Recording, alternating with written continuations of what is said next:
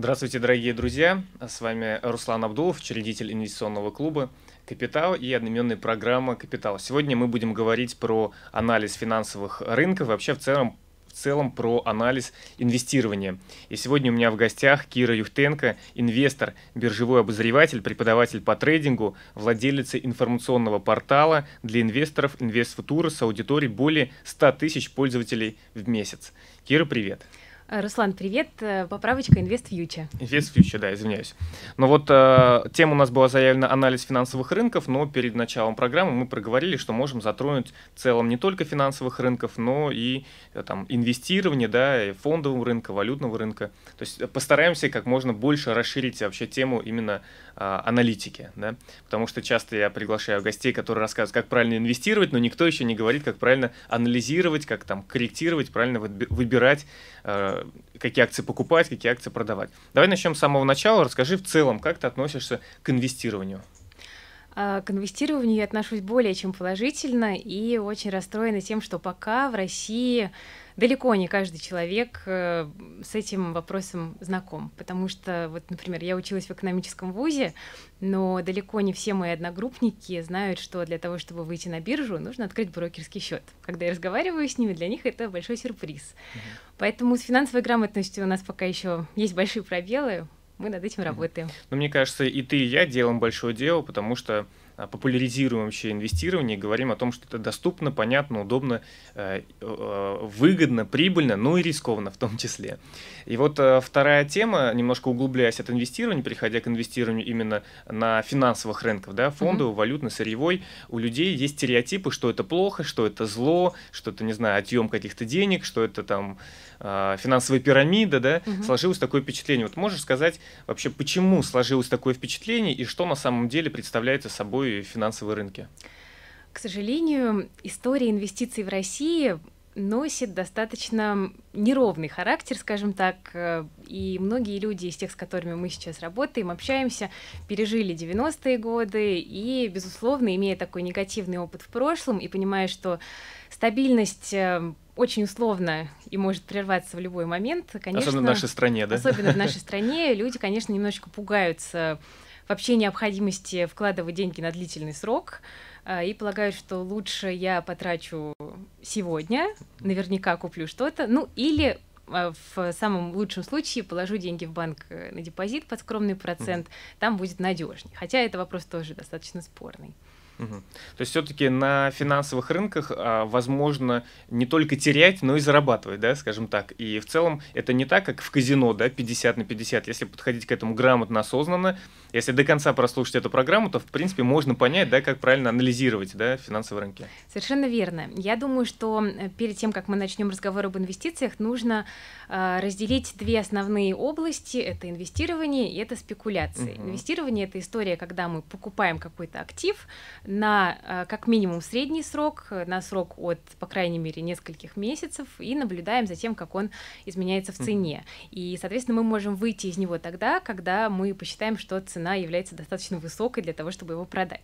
Спекуляции — это попытка заработать на краткосрочных колебаниях цены, и это занятие, безусловно, намного более рисковое, чем инвестиции, потому что цена меняется очень быстро, меняется баланс спроса и предложения на рынке, и здесь, безусловно, есть риски потерять, но есть есть и удовольствие от mm-hmm. вот такого вот эффекта э, эмоционального. То есть мы не будем говорить именно про спекуляцию, да, про, не знаю, часовые, да, там, не знаю, минутные какие-то торги, больше будем говорить от как бы пару месяцев, да? Совершенно верно. Я бы все-таки рекомендовала людям, у которых пока нет опыта работы mm-hmm. на финансовых рынках, э, начинать именно со спокойного, осторожного инвестирования. Mm-hmm. Но вот я знаю, есть определенное разделение по типу инвесторов. Есть а, инвесторы активные и есть mm-hmm. инвесторы пассивные. Активные это кто, а, так сказать, трейдеры, это кто самостоятельно управляет, грубо говоря, своим активом, берет на себя риски, а есть пассивные, которые инвестируют в определенные способы и ждут, что там произойдет на рынке. Ну, в частности, покупают акции и а, отслеживают их там, динамику, грубо говоря, не торгуют а, часто. Вот mm-hmm. а, скажи, насколько нужно пассивным инвесторам, которые покупают а, а, там, ценные бумаги на несколько лет даже, не месяцев, mm-hmm. а лет, необходимо изучать вообще анализ на мой взгляд, мы можем взять даже несколько шире. Mm-hmm. Я считаю, что анализ нужно изучать всем, основы анализа даже тем, кто непосредственно инвестированием заниматься не собирается. Есть такое понятие, как общая биржевая грамотность. У нас с этим пока достаточно слабо в стране. А биржевая грамотность заключается в том, что каждому человеку будет полезно уметь читать биржевой график на базовом уровне. Угу. То есть не открывать график, пугаться, видеть там какую-то катавасию, закрывать и говорить это не для меня а все-таки ориентироваться, потому что, например, технический анализ, мы поговорим немножко позже о типах, я думаю, а, но технический анализ, например, мы можем применять как на графике акций, так угу. и на графике недвижимости, так и на графике гречки, так и на графике биткоина. Это абсолютно универсальный инструмент, которым каждый образованный человек, на мой взгляд, должен владеть. Угу. Здорово. Ну, вот знаешь, для меня немножко расширился вот этот взгляд, что вот этот анализ можно применять не только на фондовом рынке, не только mm-hmm. касаемо акций, но вообще в других направлениях. Очень интересный взгляд, я, по крайней мере, не слышал от него и очень благодарен тебе, что немножко просветил меня, надеюсь, на, э, наших слушателей. Но расскажи в целом, какие вообще есть инструменты для анализа, э, вообще, анализа инвестирования, да, или финансовых рынков? Какие сайты, какие порталы, какие терминалы, где людям посмотреть э, информацию для того, чтобы проанализировать ее? Давай начнем с того, что э, объясним нашим слушателям о том, что у нас бывает технический анализ uh-huh. и бывает фундаментальный анализ. Это два разных подхода. А, вообще анализ призван ответить на вопрос, что будет с ценой в будущем. Uh-huh. И вот здесь у нас есть два варианта. Либо мы занимаемся техническим анализом, смотрим только на график и пытаемся в прошлом движении цены дать ответ на то, как цена будет изменяться в будущем. Uh-huh. Был такой американский журналист Чарльз Доу, основатель э, The Wall Street Journal и э, индекса Dow Jones, собственно говоря, американского фондового который э, расписал основные постулаты технического анализа, я их коротко перечислю. Заключаются они в том, что цена учитывает все, то есть вся информация, которая в рынке уже есть, она уже заложена mm. в графике. И второй важный постулат — это история движется по спирали. То есть если что-то прошлом было на рынке, если каким-то определенным образом инвесторы среагировали, то они так поступят и в будущем. Вот это такая вот основа технического анализа. Мы смотрим на график и пытаемся именно по цене предположить, э, как она будет э, двигаться в будущем.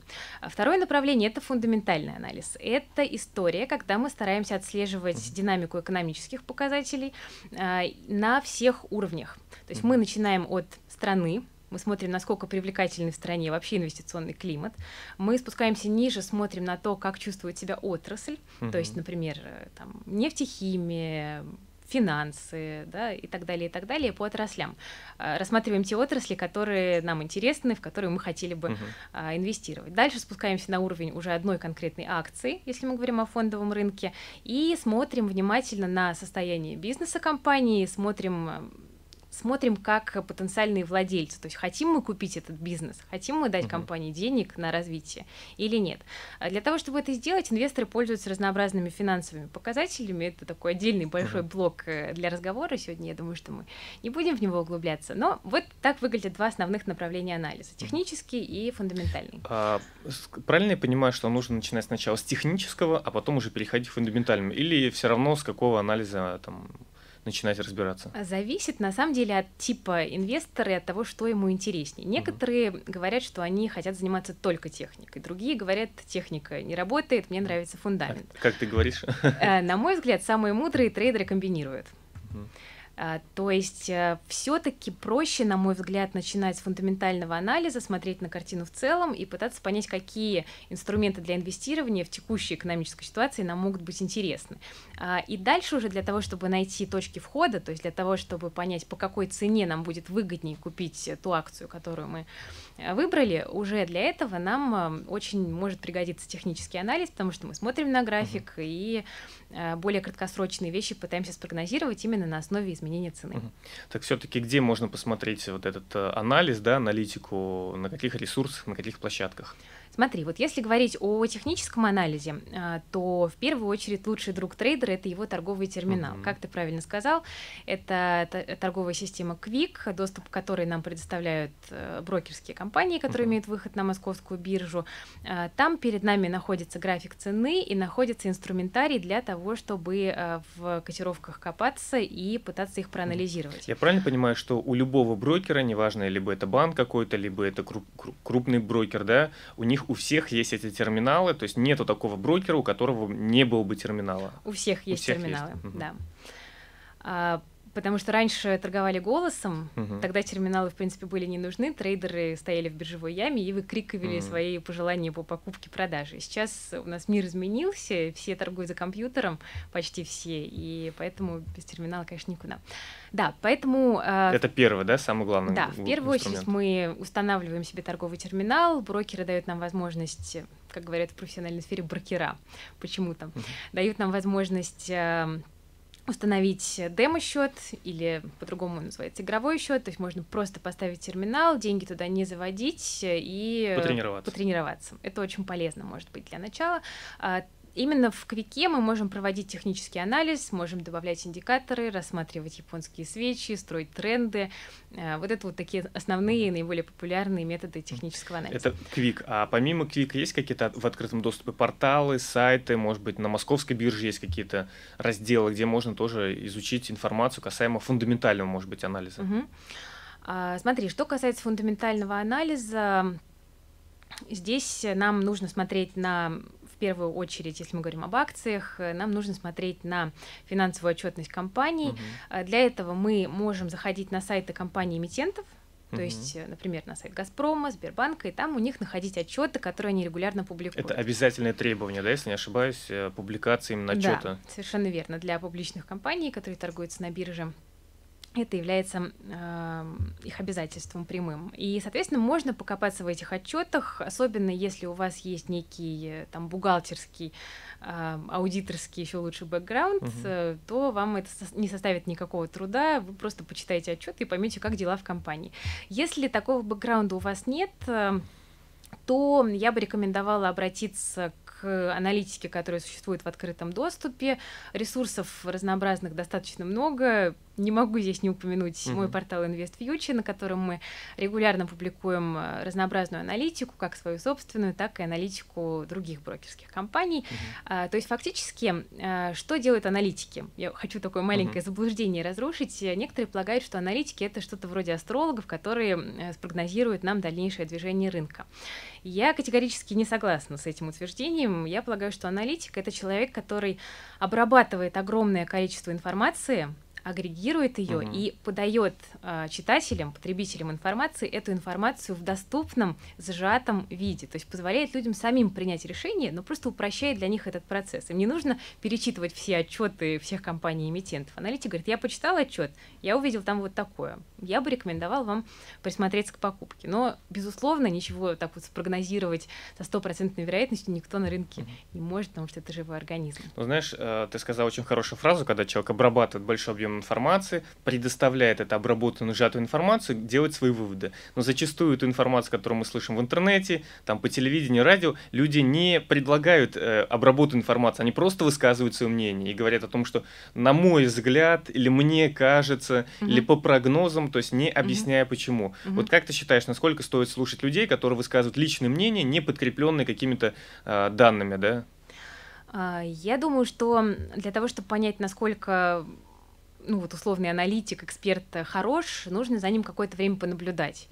А, Если мы за человеком наблюдаем, нам нравится, как он работает, то мы уже постепенно начинаем ему доверять э, и, соответственно, прислушиваться к нему больше. Мгм. Ну вот э, скажи, на какие показатели стоит обращать э, внимание там, начинающим инвесторам для того, чтобы разобраться вот в этом графике, да, э, в частности в терминалах, да, потому что вот э, ты говорил о том, что самый, один из важных показателей это японский свеч, можешь немного подробнее рассказать э, про аналитику для начинающих, так сказать, э, инвесторов? Когда мы открываем наш торговый терминал э, Quick, как Мгм. правило, бывают и другие терминалы, но Quick самый распространенный, мы получаем перед собой чистый график. Мы можем э, установить э, тип отображения графика. Там на самом деле все достаточно просто. У нас есть либо линейный график, это линия, которая проходит по Мгм. точкам, э, которые построены на основе динамики цены за определенный период. А, Но существует еще несколько других типов графиков, и я бы начинающим инвесторам порекомендовала в терминале переключиться на японские свечи.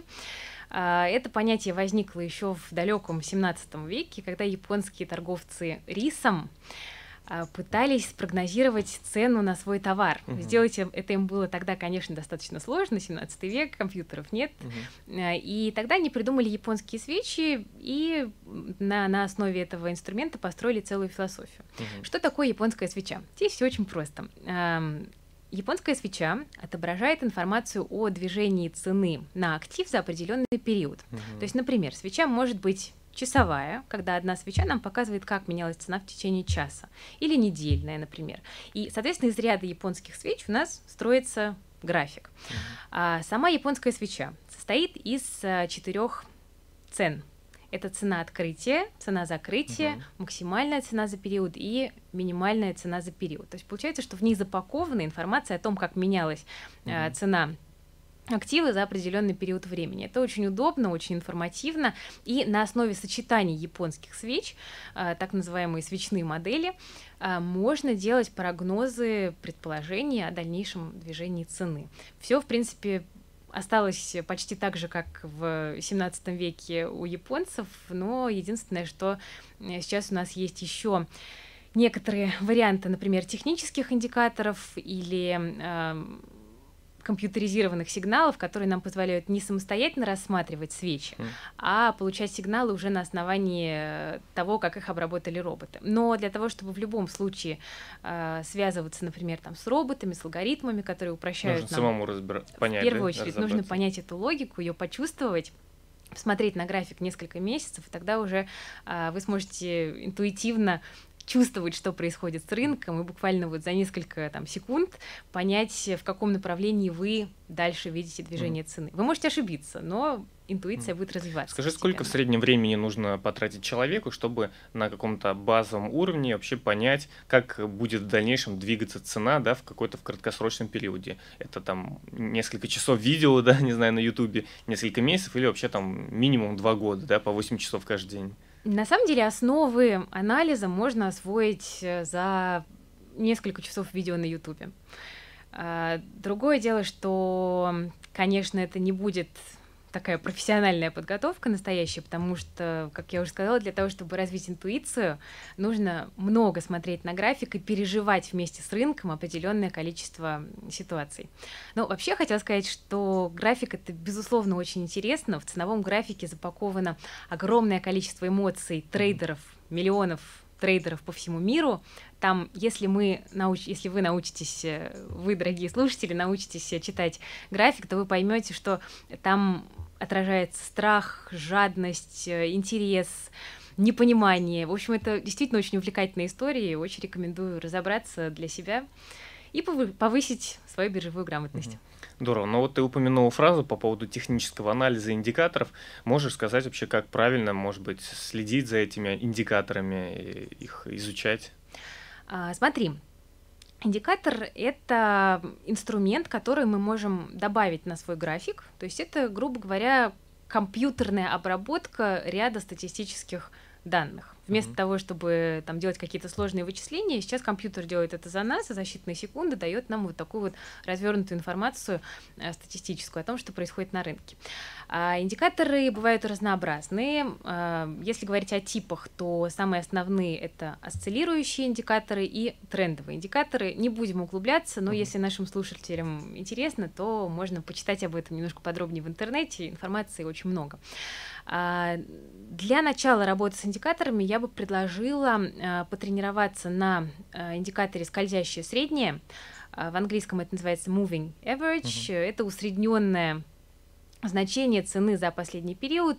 А, мы нажимаем у нас в терминале на кнопочку «Добавить индикатор скользящее среднее», и у нас на график э, накладывается линия, которая сглаживает колебания цены за определенный период времени. То есть она, грубо говоря, показывает нам более четко, какой сейчас на рынке uh-huh. тренд и не собирается ли он измениться.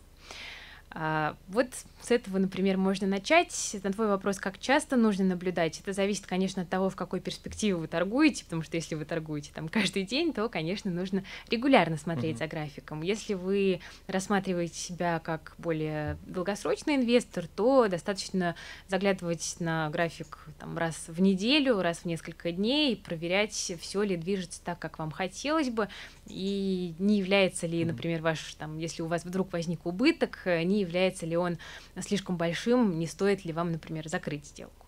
То есть, ну вот, скорее так. Угу.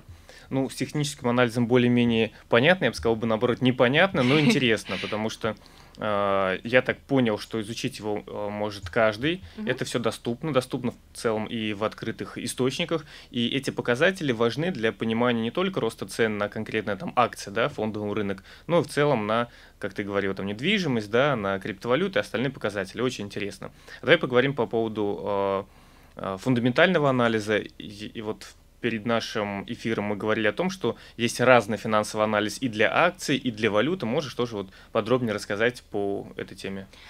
А, совершенно верно. Если мы говорим о валютном рынке, вот сегодня мы его еще не затрагивали, и сделаю маленькую ремарку, напомню нашим слушателям о том, что с 2012 года трейдеры, инвесторы получили возможность выходить напрямую на валютную секцию московской биржи. То есть то, что раньше могли делать только большие э, юрлица, сейчас может делать каждый обыватель. А, ну, это ну, покупать и продавать, да, валюту? Конвертировать валюту через биржу по более выгодному курсу, mm. фактически, потому что без э, наценки банка мы работаем в этой ситуации. А, и, соответственно, если говорить о динамике валют, то здесь очень важно следить за монетарной политикой Центробанков. Есть у нас регуляторы, Банк России, я думаю, uh-huh. что все знают, он часто герой ленты любых новостей в последнее время. Но помимо Банка России, свои регуляторы есть и в других странах. Например, в Америке у нас существует Федеральная резервная система, а в Э, европейском э, валютном блоке, еврозона так называемая, действует Европейский Центробанк.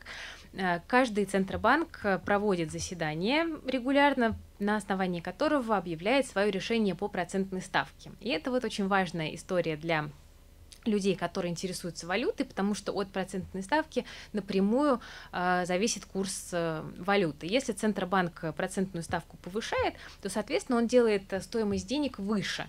И таким образом валюта в стране в такой вот долгосрочной перспективе будет дороже по отношению к другим валютам. Если, напротив, Центробанк ставку понижает, угу. то цена валюты с большой долей вероятности также будет понижаться. И вот здесь, когда мы говорим о валютном трейдинге, для нас очень важно э, как э, монетарные политики Центробанков соотносятся между собой. Вот, например, а, если мы говорим о паре американский доллар, российский рубль, такой наиболее востребованный инструмент на валютном рынке, за ним следят все. После 2014 года, мне кажется, даже люди очень далекие от финансовых рынков заинтересовались э, динамикой валютного курса когда 16 декабря у нас был обвал. А, и здесь э, для нас очень важно понимать, как политика Центробанков меняется между собой. Например, а, в паре доллар-рубль а, у нас есть Федрезерв, американский центробанк, который в настоящий момент процентную ставку постепенно повышает.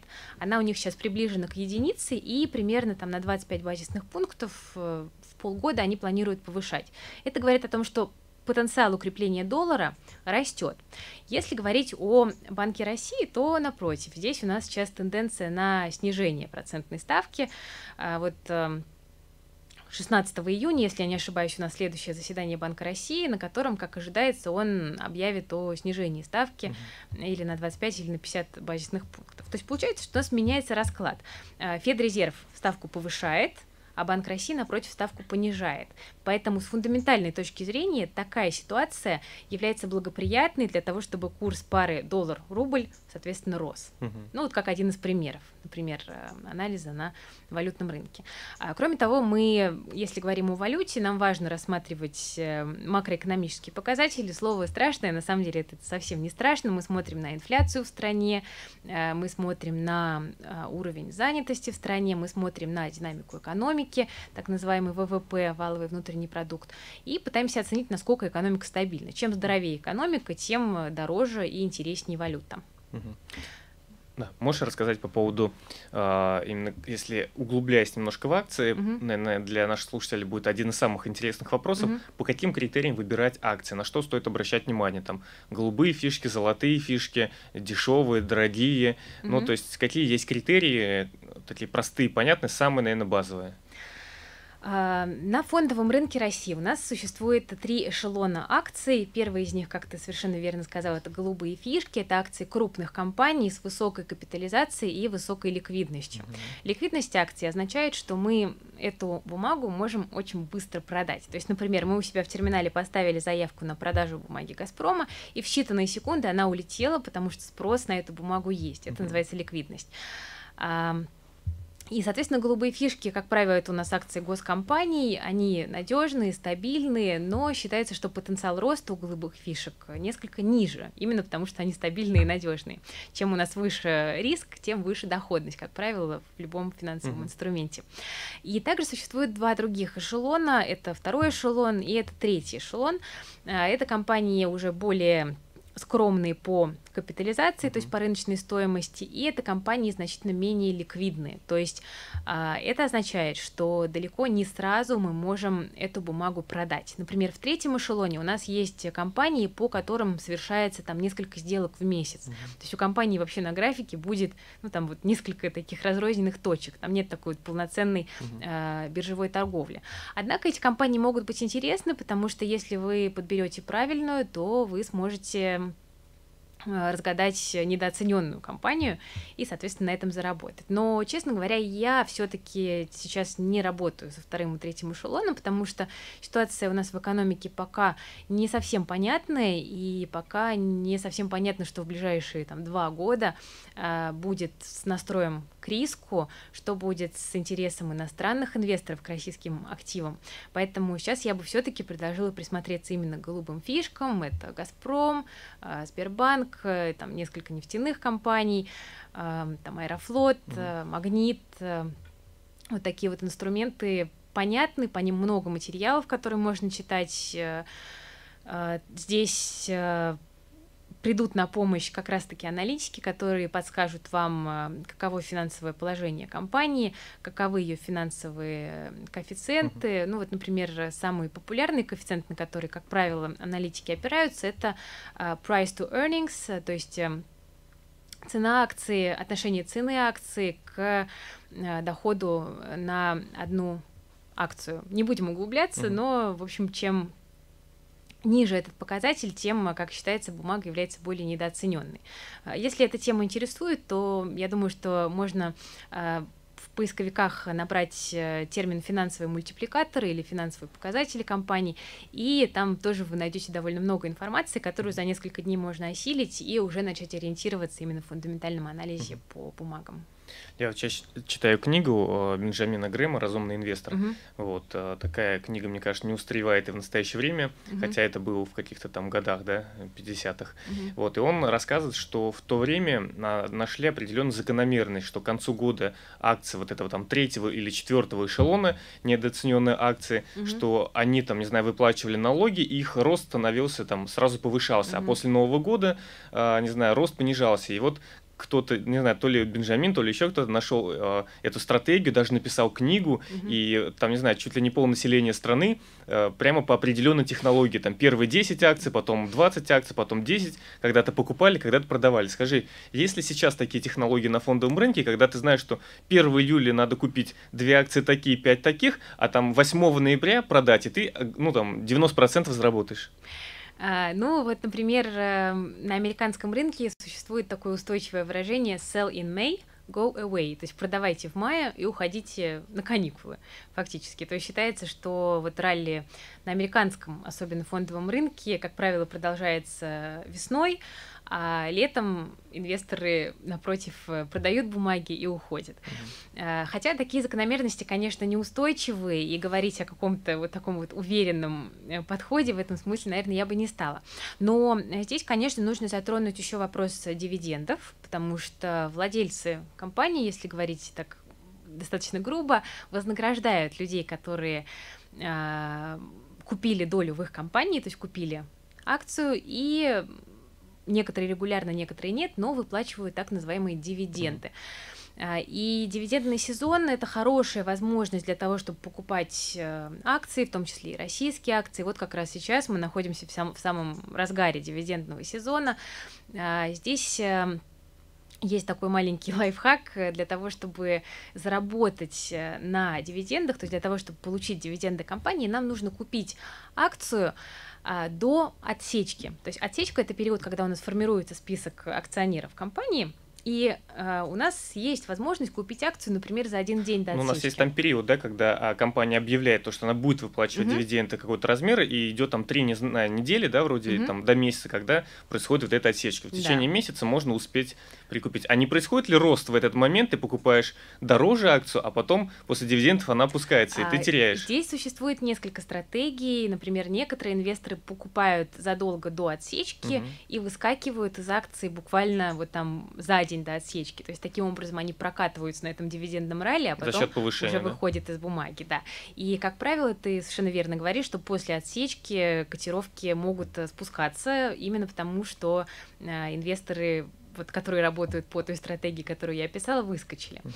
А, но, тем не менее, нужно смотреть, как у нас соотносится цена бумаги с э, дивидендной доходностью, да, потому что если доход хороший, а, то есть смысл переждать вот это вот небольшое временное снижение. И через пару месяцев потом уже тогда продавать, получить да? дивиденды, да, получить дивиденды, может быть и не продавать, если тебе понравится, как э, торгуется бумага там, да, через несколько месяцев. Если ты увидишь, что она вернулась к росту, э, то можно просто пересидеть эту просадку и потом снова э, уже наблюдать, как цена растет. Ну вот я хотел, пользуясь возможностью, спросить у тебя а, анализ моего конкретного кейса. Я приобрел 40 акций московской биржи угу. месяца два назад, и э, произошла выплата дивидендов, то есть mm-hmm. я так неосознанно купил, грубо говоря, в апреле, и в мае была, 30 мая была выплата дивидендов. Я получил доходность там 5,6%. Mm-hmm. Но в то же время мои акции, они упали в цене на где-то 8%.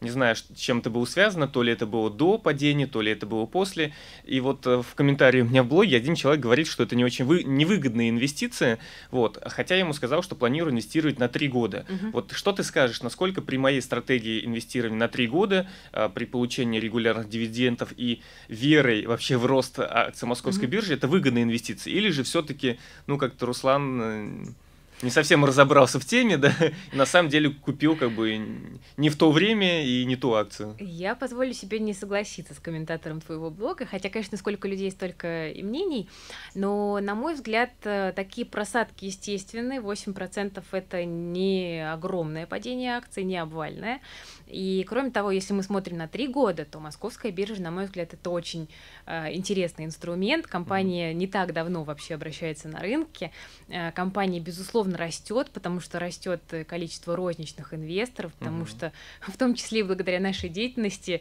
э, спрос на инвестирование растет, и, безусловно, московская биржа э, от этого получает очень большой, э, большую, большую выгоду.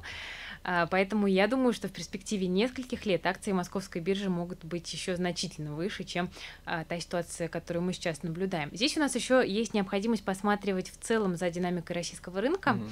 Для этого у нас есть индекс ММВБ или индекс московской биржи. Он не связан непосредственно с компанией эмитента московская биржа, mm-hmm. но он связан с динамикой топа акций на российском рынке. Mm-hmm.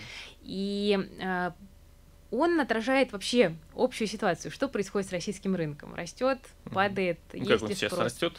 Сейчас он э, не слишком сильно растет. У нас вообще была такая интересная тенденция, так называемая ралли Трампа на российском рынке. Mm-hmm. После победы mm-hmm. Трампа 8 ноября на выборах все поверили в то, что обязательно отменит санкции Однако, как мы видим, этого пока не произошло, а, и в результате этого у нас акции сначала очень резко выросли, а сейчас э, упали фактически до тех же уровней, на которых они были в начале ноября. То есть ралли Трампа было, mm-hmm. на нем заработали некоторые инвесторы, а затем оно сдулось и фактически нивелировалось. Но, тем не менее, на мой взгляд, говорить о том, что индекс ММВБ будет разворачиваться вниз, и, соответственно, все крупнейшие глуб, э, наши голубые фишки также будут падать, все-таки сейчас у нас нет оснований. Угу. Инвесторы на российском рынке есть, деньги на российском рынке есть, несмотря на весь э, существующий. Ну, мне кажется, в ближайшие негатив. 6 лет тоже будет определенная стабильность в связи с тем, что выберут определенного президента, угу. и в течение 6 лет будет спокойно. А вот потом дальше уже, как бы, да, можно сказать, определенно будет волнение. И вот, знаешь, я приглашал экспертов по акциям, по облигациям, и они говорили, что этот вид инвестирования наиболее выгодный, чем банковский вклад, потому что в целом по облигациям там больше там, купонной выплаты, а по акциям они всегда будут расти в цене. Вот насколько ты согласна, что акции всегда в перспективе 10 лет, они однозначно вырастут, а не окажутся на текущем уровне или не упадут? Ну, Всегда есть, конечно, риски какого-то форс-мажора, то есть, например, акции Юкоса тоже многие предполагали, mm-hmm. что будут расти безостановочно, и компания была, в принципе-то, здоровая, да, но вот произошло то, что произошло, mm-hmm. в общем-то, акции Юкоса вообще больше не существует. А, но в принципе, если обобщать, то я думаю, что это наблюдение верное, и в долгосрочной перспективе фондовый рынок действительно почти всегда mm-hmm растет. Ну, я вот ответил в комментарии этому человеку о том, что давайте мы встретимся через три года, угу. и вы посмотрите, насколько моя цена выросла, сколько я заработаю, и тогда угу. уже выясним, кто был прав, да, выгодно, невыгодно инвестиции. Но у нас, а, к сожалению, осталось не так много времени. Вот, очень была интересная беседа, много для себя я нового узнал. Мне кажется, для наших слушателей, которые может быть, не совсем поняли, да, о чем мы говорили. А, надеюсь, все-таки заинтересовались, по крайней мере, этой темой, потому что наша цель была не конкретно рассказать, да, там какие-то индикаторы, показатели, а в целом сказать, что это важно изучать, это нужно, это интересно, какие-то моменты. Вот что бы ты могла сказать в завершение нашим слушателям касаемо и анализа да, финансовых рынков и в целом касаемо инвестирования, можешь к ним обратиться. Друзья, финансовые рынки это совсем не страшно, это очень интересно увлекательно. Это такое длинное, непрекращающееся путешествие. И мне кажется, очень здорово сделать это как минимум своей хобби, как э, своим хобби. Как говорил э, Роберт Киосаки, к нему можно по-разному относиться, но тем не менее есть у него очень здравые мысли. Э, Киосаки рекомендует нам заниматься своим бизнесом, но под бизнесом он понимает не столько свое дело, сколько именно инвестирование. Поэтому я тоже хочу вам порекомендовать заниматься своим бизнесом и свои свободные денежные средства направлять на приумножение своего капитала, а не на наращивание расходов. В этом смысле финансовые рынки ваш верный помощник. Анализ это совсем не сложно. Потратив несколько часов, вы уже начнете в нем ориентироваться и перестанете пугаться э, тех страшных слов, которые часто произносят эксперты.